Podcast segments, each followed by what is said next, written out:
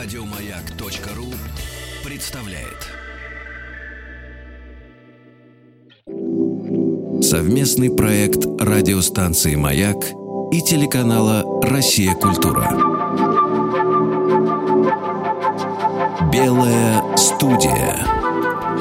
Что читали и смотрели те, кого сегодня читаем и смотрим мы. Как эти книги и фильмы помогли им найти себя – и чем они могут помочь измениться нам. Сегодня в «Белой студии» один из самых значимых деятелей современного российского театра.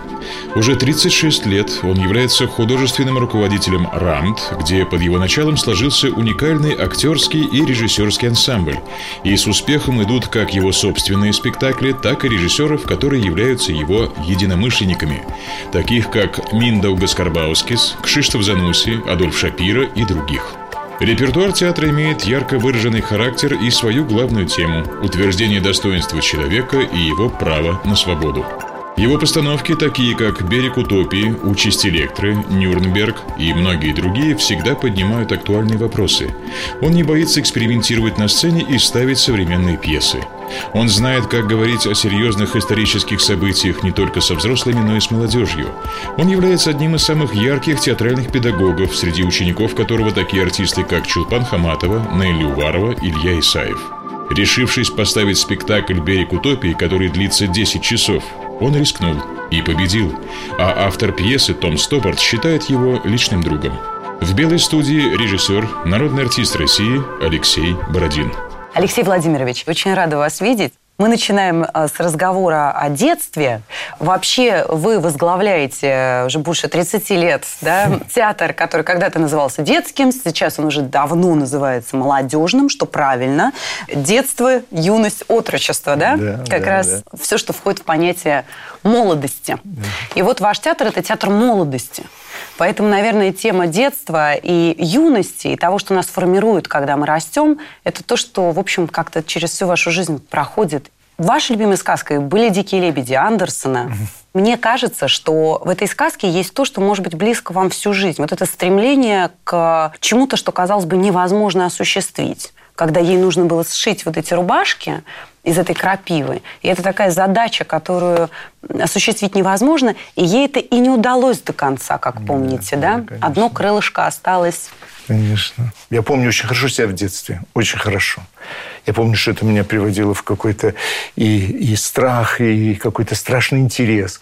И вот то, что вы сейчас сказали по поводу того, что она стремится сделать невозможное. Понимаете, невозможное, но она она это делает до самого конца, понимаете? То есть вот это тогда, ну, в ребенке, э, очевидно, что-то поднимало, какую-то эмоцию. Эмоцию, которая потом уже переходит уже в понятие какое-то, в мысль. И потом дальше, конечно, начинает развиваться. И я думаю, что вообще, я думаю, что эта тема она вообще, мне кажется, честно говоря, самое главное в жизни. Эти вот, вот оттуда, из этих диких лебедей, который идет, потому что вот это нахождение сил в, в обстоятельствах, казалось бы, э, непреодолимых, ты противостоишь им и, и при этом сохраняешь свою какую-то веру. Я помню, очень хорошо помню свое детское чувство, когда ее везли на эшафот, и она продолжала, продолжала. вязать.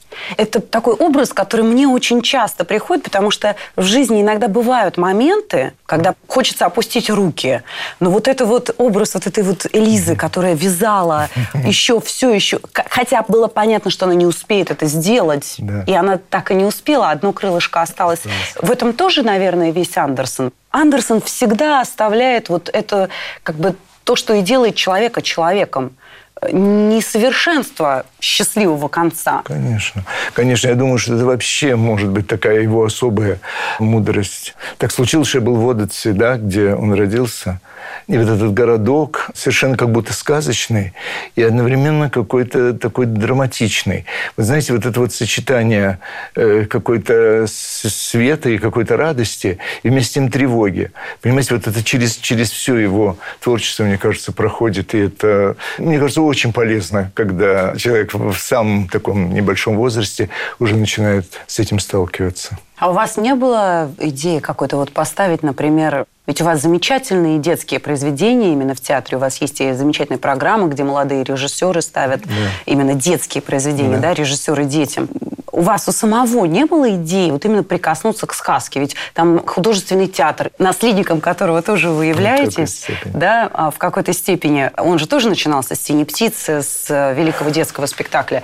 Вот у вас идея именно сделать такую вот сказку, но по-настоящему, по-взрослому. Да, сделать сказку по-настоящему, по-взрослому – это это, конечно, оно сидит крепко, и поэтому должно что-то с чем-то сойтись, чтобы э, решиться на это. Потому что, мне кажется, ничего важнее и ответственнее, чем разговаривать или вступать в диалог, или вступать в контакт вернее всего, сказать, э, с ребенком, с человеком каким-то совершенно новым для себя. Может быть, поэтому есть какие-то приостановки мои в этом направлении. Но, но это не значит, что я не хочу этого.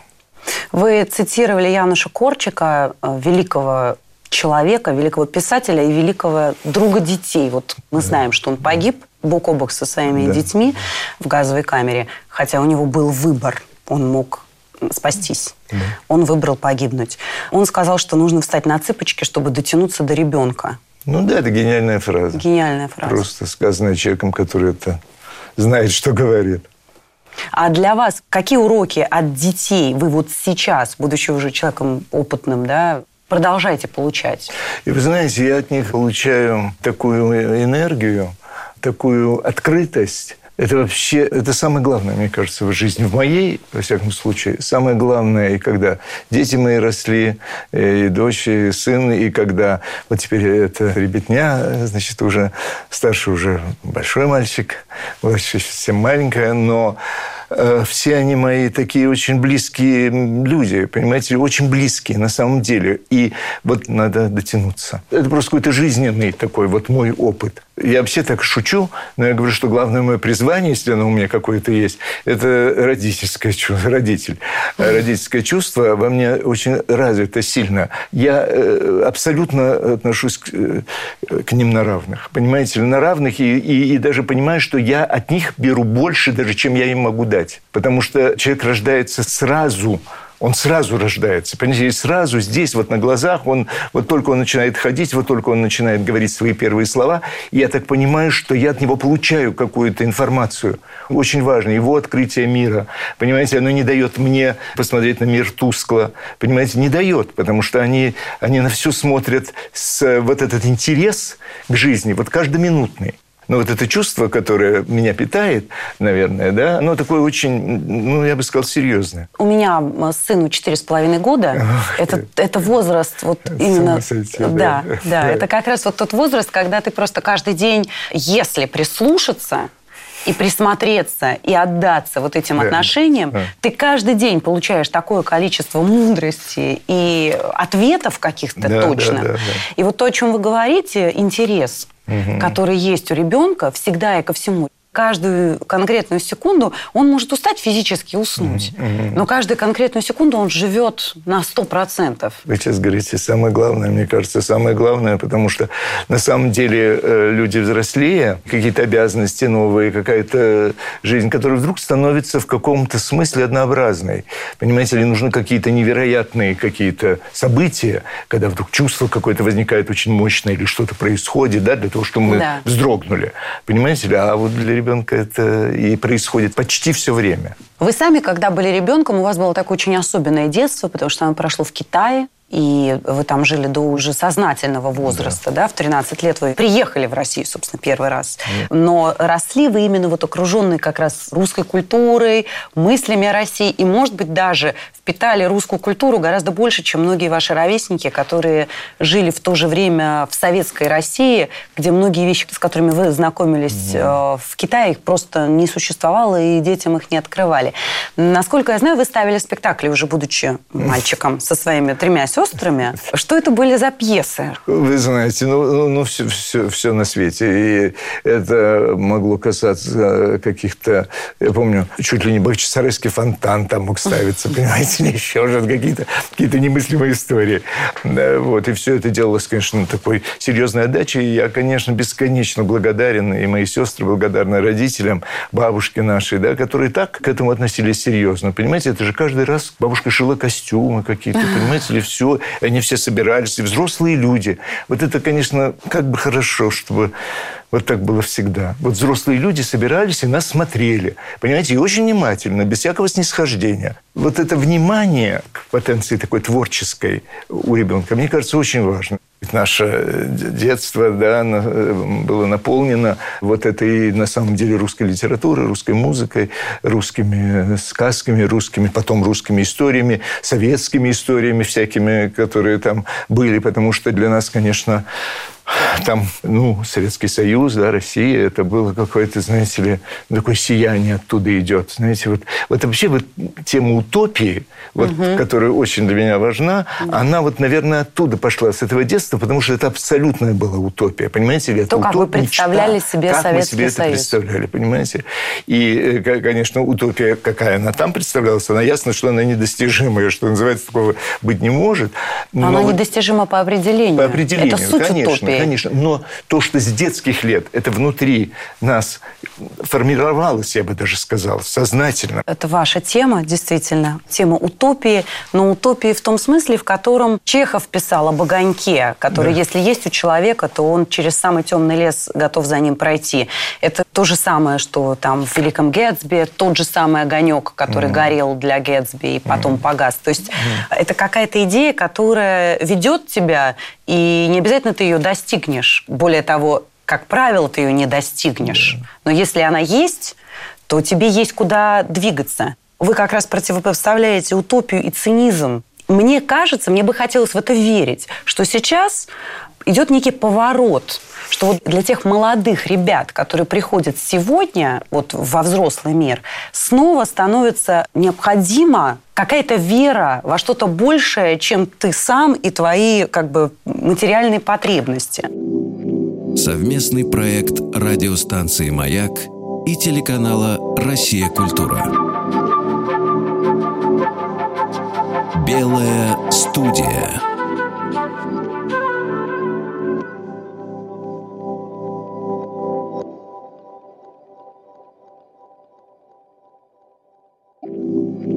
Совместный проект радиостанции «Маяк» и телеканала «Россия. Культура». Белая студия. В белой студии режиссер, народный артист России Алексей Бородин.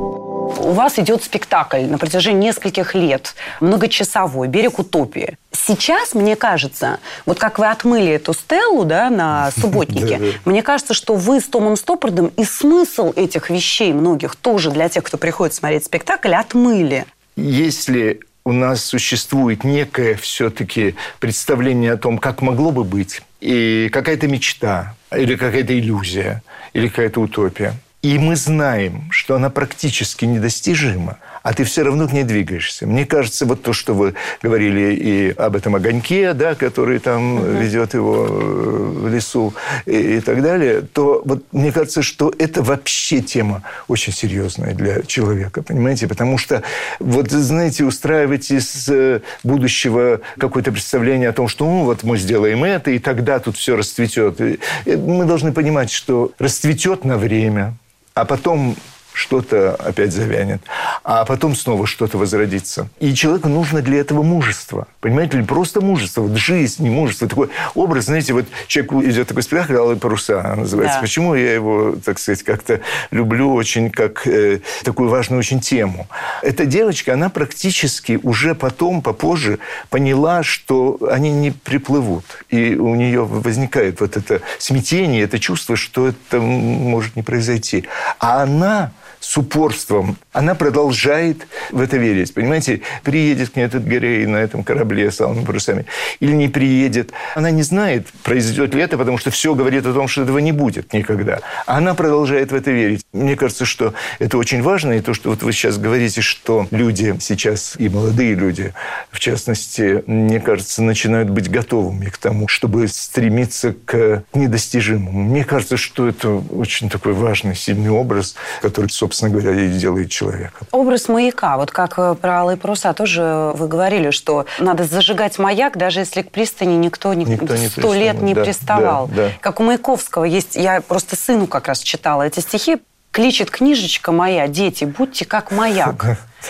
Тем, кто ночью плыть не может, освещай всегда дорогу. Вот именно вот это понятие маяка, который э, является, это и есть этот огонек. А Конечно. те, кто зажигают этот маяк, это те, кто верит, что на этот огонек кто-то плывет. Понимаете? То есть это... Знаете, я вот был некоторое время в Исландии, я там ставил спектакли, и там до сих пор, вы можете представить, на каждом окне стоит всегда зажженная лампа. Всегда. Потому что еще в предыдущем поколении это была страна в снегах, в бурях, и всегда должен, где-нибудь должен стоять в окне вот этот огонечек, э, на который путник, который заплутается в этом, может выйти. И до сих пор вот в Рейкьявике стоят эти лампы в каждом, в каждом доме всегда. И вот это, мне кажется, тоже вот это такой образ, эм, ну, чтобы путнику было до чего добраться для того, чтобы передохнуть и идти дальше. Может вообще. быть, это даже, знаете, образ вообще того, что в идеале должен делать человек искусства, художник. Понимаете? Говоря, да. В идеале. Да. То есть понятно, что слишком многое, наверное, отвлекает от того, что ты просто держишь огонек. Потому что хочется, чтобы твой огонек как-то все отметили, сказали, какой красивый, самый светлый огонек вот в этом окне. А на самом деле вот суть-то, наверное... Для чего он зажигается? Да.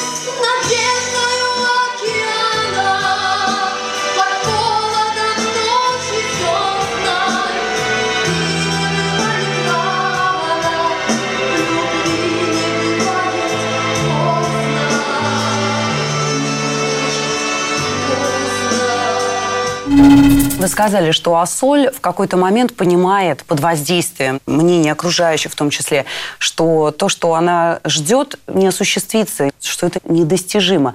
Знаете, когда вы об этом сейчас рассказывали, у меня возникла параллель с Библией. Наверное, то, что происходит с Христом, в самые последние его минуты. Это и есть это как бы чувство утраты.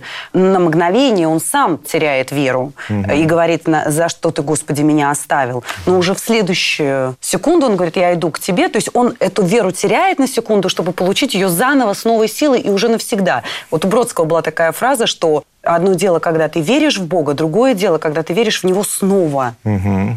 То есть как бы прийти к настоящей вере можно только через элемент Здорово. вот этой богооставленности. Здорово, очень интересно. Да, да. Да, да, да. Очень правильно. Совместный проект радиостанции «Маяк» и телеканала «Россия. Культура». Белая студия.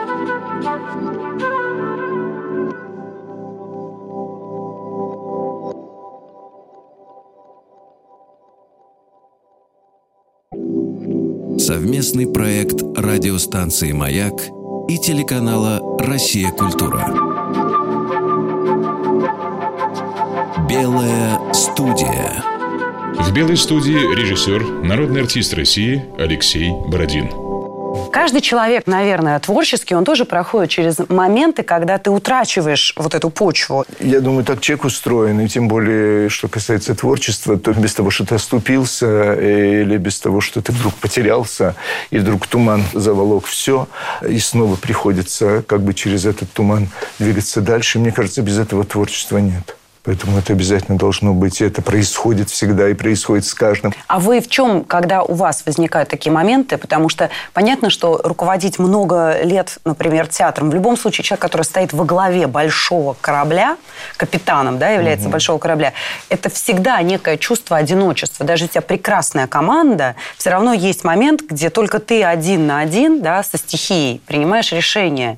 И, наверное, бывают моменты, когда теряется вот эта там уверенность в себе и своих силах. Конечно. Вот что у вас в эти моменты, что вас вытаскивает? Вы знаете, тут каждый раз это происходит по-разному. И вот это, знаете ли, ответственность, что если ты сейчас просто это выпустишь из рук, то тогда, тогда, тогда все, все. Понимаете? То есть тут очень важно, мне кажется, что есть такой интерес, такой настоящий к тем людям, которые тебя окружают, даже когда в какой-то момент, например, они вдруг все отступят.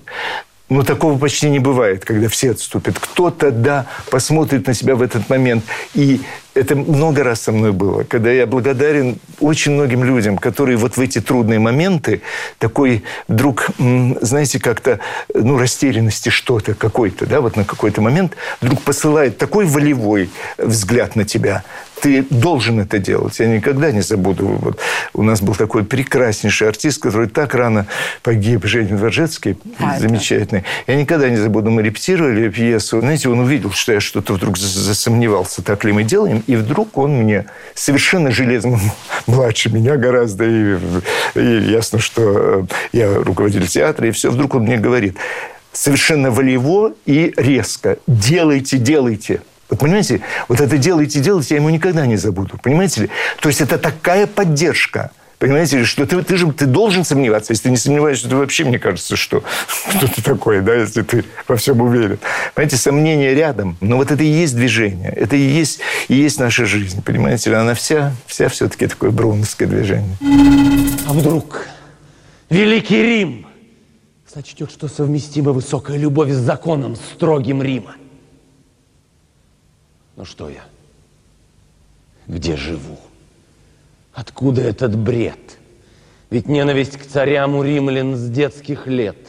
Она у них в крови. Все никнет перед ней, из страха и любви она для них сильнее. Твою царицу, Тит, изгнав царей своих, отвергли римляне.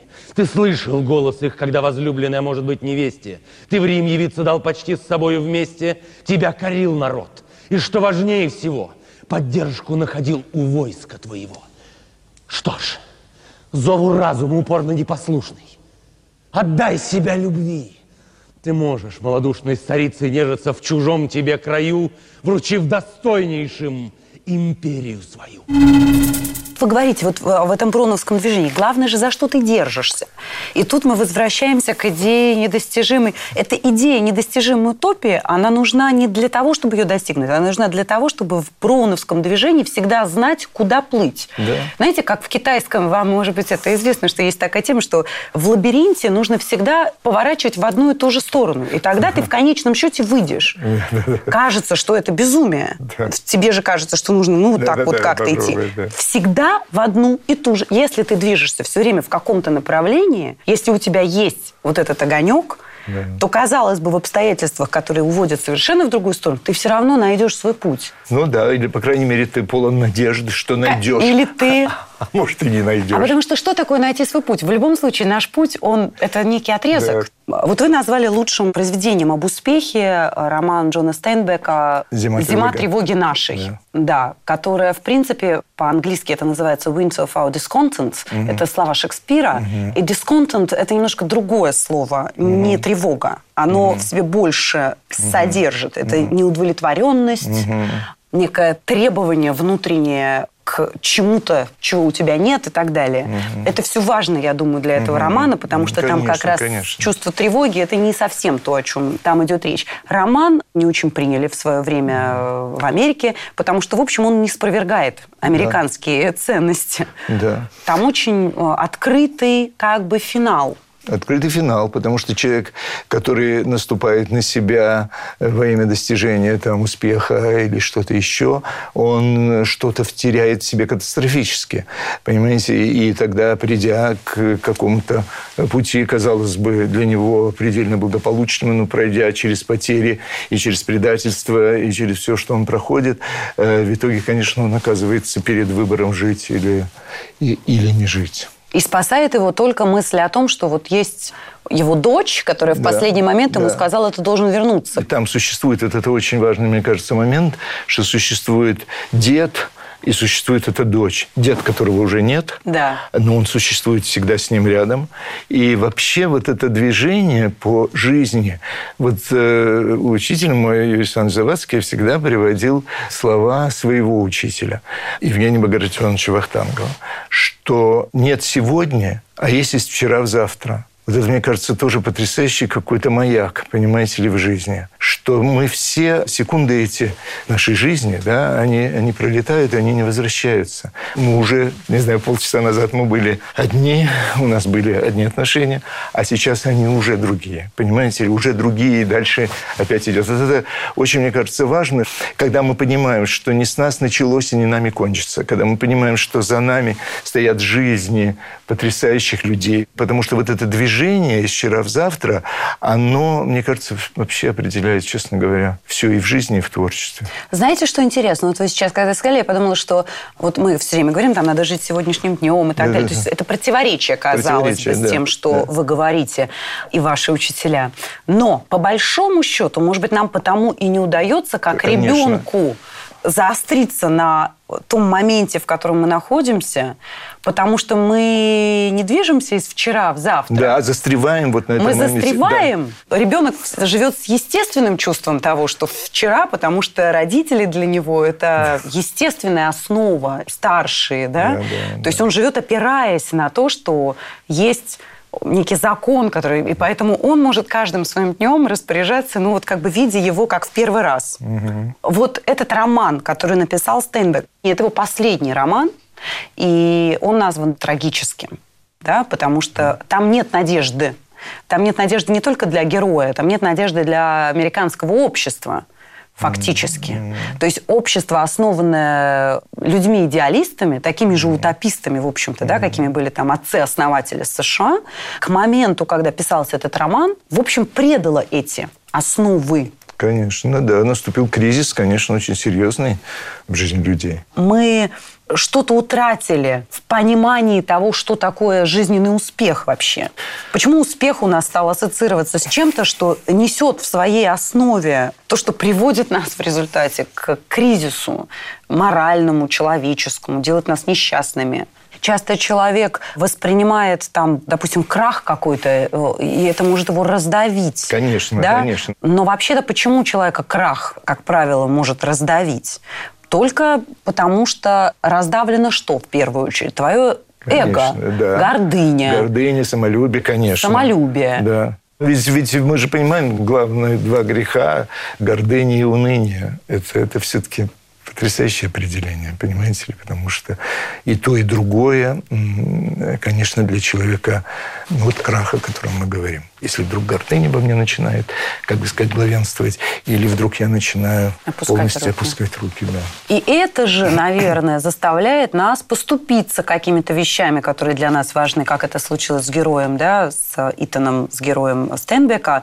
Или, например, если взять ваш спектакль «Нюрнберг», это тоже, в общем, очень как бы важная линия этого спектакля э, в том, в какой момент человек отступается. Вот вы знаете, вот э, то, что мы увидели сейчас вот в новом фильме Сакурова, да, вот франкофония. франкофония, это, честно говоря, там сильнейшим образом звучит. Как люди в обстоятельствах, абсолютно от них независящих и невозможных, как люди несмотря на то, что происходит вокруг, остаются вот эти два человека, которые герои да, этой, этой истории, как они, ну, без малейшего пафоса или там чего-то такого самоутверждения какого-то, как они делают свое дело, которое им предназначено в жизни. Вот это на меня произвело огромное впечатление, честно говоря вот эта тема, она очень меня как бы трогает. И, и собственно говоря, в спектаклях наших, да, она тоже как бы звучит. Как нам сохранять себя в обстоятельствах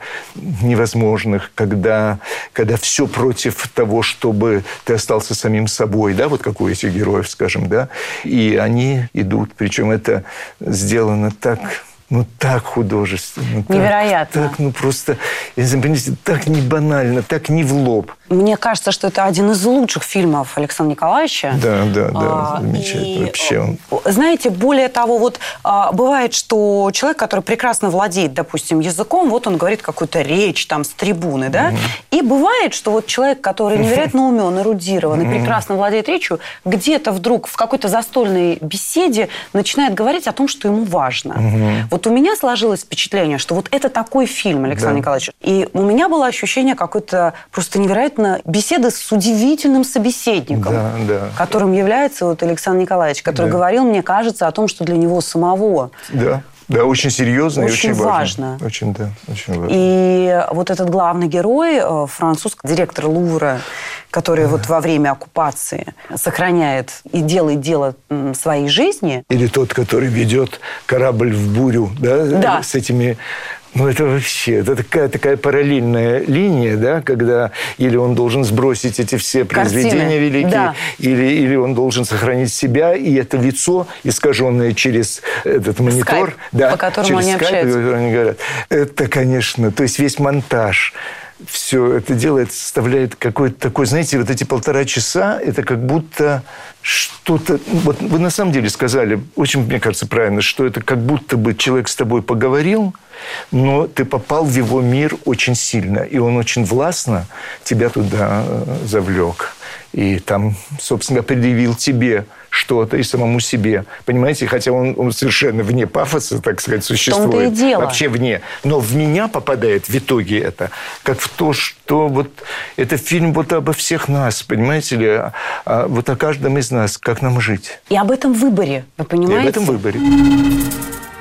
Господин граф, господин граф, в 1942 году вас все же отзовут в Германию, сняв с постов в Париже. Конечно, это результат вашего чрезмерного усердия по сбережению французской культуры. Вами были недовольны руководители гитлеровского государства. Вы все время мешали организовывать вывоз шедевров в Германию. Вы возвратитесь в свою родную Рейнскую область, которая к тому времени пострадала от бомбежек, и теперь уже там надо было многое восстанавливать. Война скоро закончится, и вам придется отвечать за членство в нацистской партии. Вы удивлены, что Германия проиграла войну. А когда она выигрывала? Господин Жожар окажет вам помощь в денацификации и где нужно замолвить за вас слово, и вы даже получите французский орден почетного легиона. Вы будете много ездить по Европе, будете работать в Риме. 25 мая 1978 года вам 85 лет, и вас торжественно похоронят. Ваша дружная большая семья будет рядом. Совместный проект радиостанции «Маяк» и телеканала «Россия. Культура». Белая студия.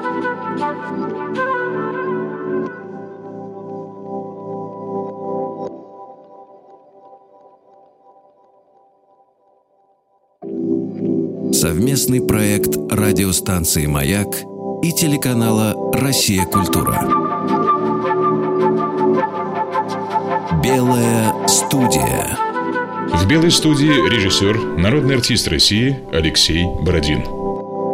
Искусство, мне кажется, собственно говоря, для этого и существует, чтобы вот как, так собственно, переворачивать. И в Нюрнберге. Это же тот вопрос, который возникает. Причем Значит. он возникает там в несколько слоев. Это и тот выбор, который делают люди, занимавшие должности в нацистской Германии, которые тоже оправдывают себя тем, что такие были обстоятельства. Но дальше на новом витке вот этот американский суд, Да. в котором адвокат, он говорит, что вы поймите, что мы должны сейчас договариваться с немцами, потому что, ну, есть больше враги. Да, Это да, коммунистический Советский Союз. Да. И его риторика, она очень логична. Да. И она производит впечатление на некоторых его слушателей. Да, да, да, да, да. И тут опять человек опять, опять оказывается перед выбором, что должен сделать этот судья, который судит это, как главный судья, у которого все против него, и какой переговор он должен вынести, и, и как, на что он должен решиться.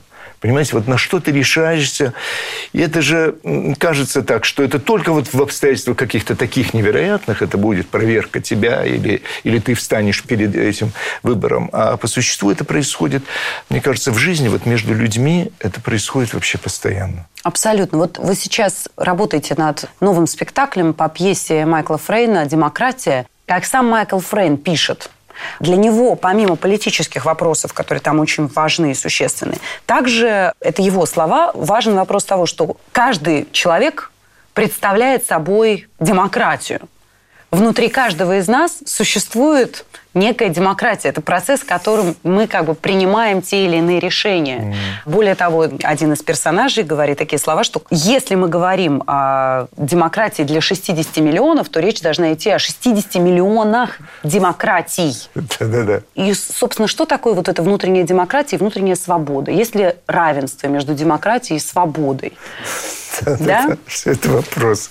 Вот. Все вопросы. Вот вы сейчас важные. ищете на эти вопросы ответы или Пытаемся. ставите их перед Да. собой. Вы знаете, это такое противоречие тут существует, потому что, с одной стороны, значит, 60 миллионов демократий, и, и все летит во все стороны, понимаете ли? С другой стороны, некое единение и объединение, и тогда какая демократия, и демократия куда-то отлетает.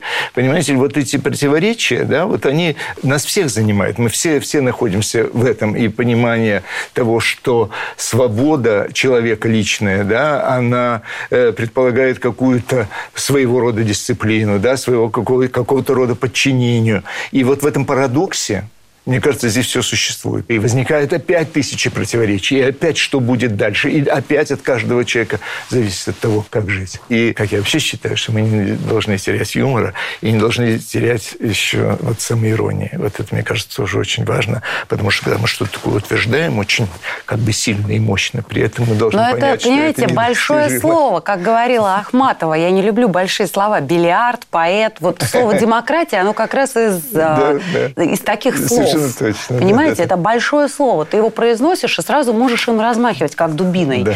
Но дело в том, что вот последние да, события в развитии самых разных стран нам указывают на то, что нам нужно пересмотреть вообще, что такое демократия, что лежит в основе этого понятия. Это очень серьезный вопрос, мне кажется, перед которым мы сейчас стоим. Мне кажется, что демократия в своем, может быть, греческом понятии да, требует вообще вот это понятие некой очистки? Я думаю, что самое главное – это чтобы человек, понимая, опять повторяю, где он находится и в какой ситуации он находится, он должен внутри себя обязательно оставаться свободным. Вот это самое главное. Понимаете ли, вот это чувство внутренней свободы с пониманием того, что происходит вокруг, мне кажется, человек, человека э, и, и, собственно говоря, и делает человека. И как только мы в этом демократия, да, власть, народ, как только мы там начинаем, это начинает запутываться тогда, и вы совершенно верно говорите, что это надо распутать, это надо понять, для чего существует народ, для чего существует власть, и как это со- соприкасается друг с другом. И вот я думаю, что каждый человек должен в конечном итоге понимать, что он ответственен за самого себя и за свою жизнь. Понимаете ли, вот только тогда, мне кажется, начинается взаимоуважение. Понимаете, тогда мы можем вступать в дискуссии, тогда мы можем вступать в разговоры, тогда мы можем двигаться, если говорить об обществе в целом, чтобы оно двигалось. Но это, опять же, идеализм какой-то страшный, понимаете, потому что этого быть не может. Вот. Но, тем не менее, это- размышлять на эту тему, мне кажется, важно. Совместный проект радиостанции «Маяк» и телеканала «Россия. Культура». Белая студия.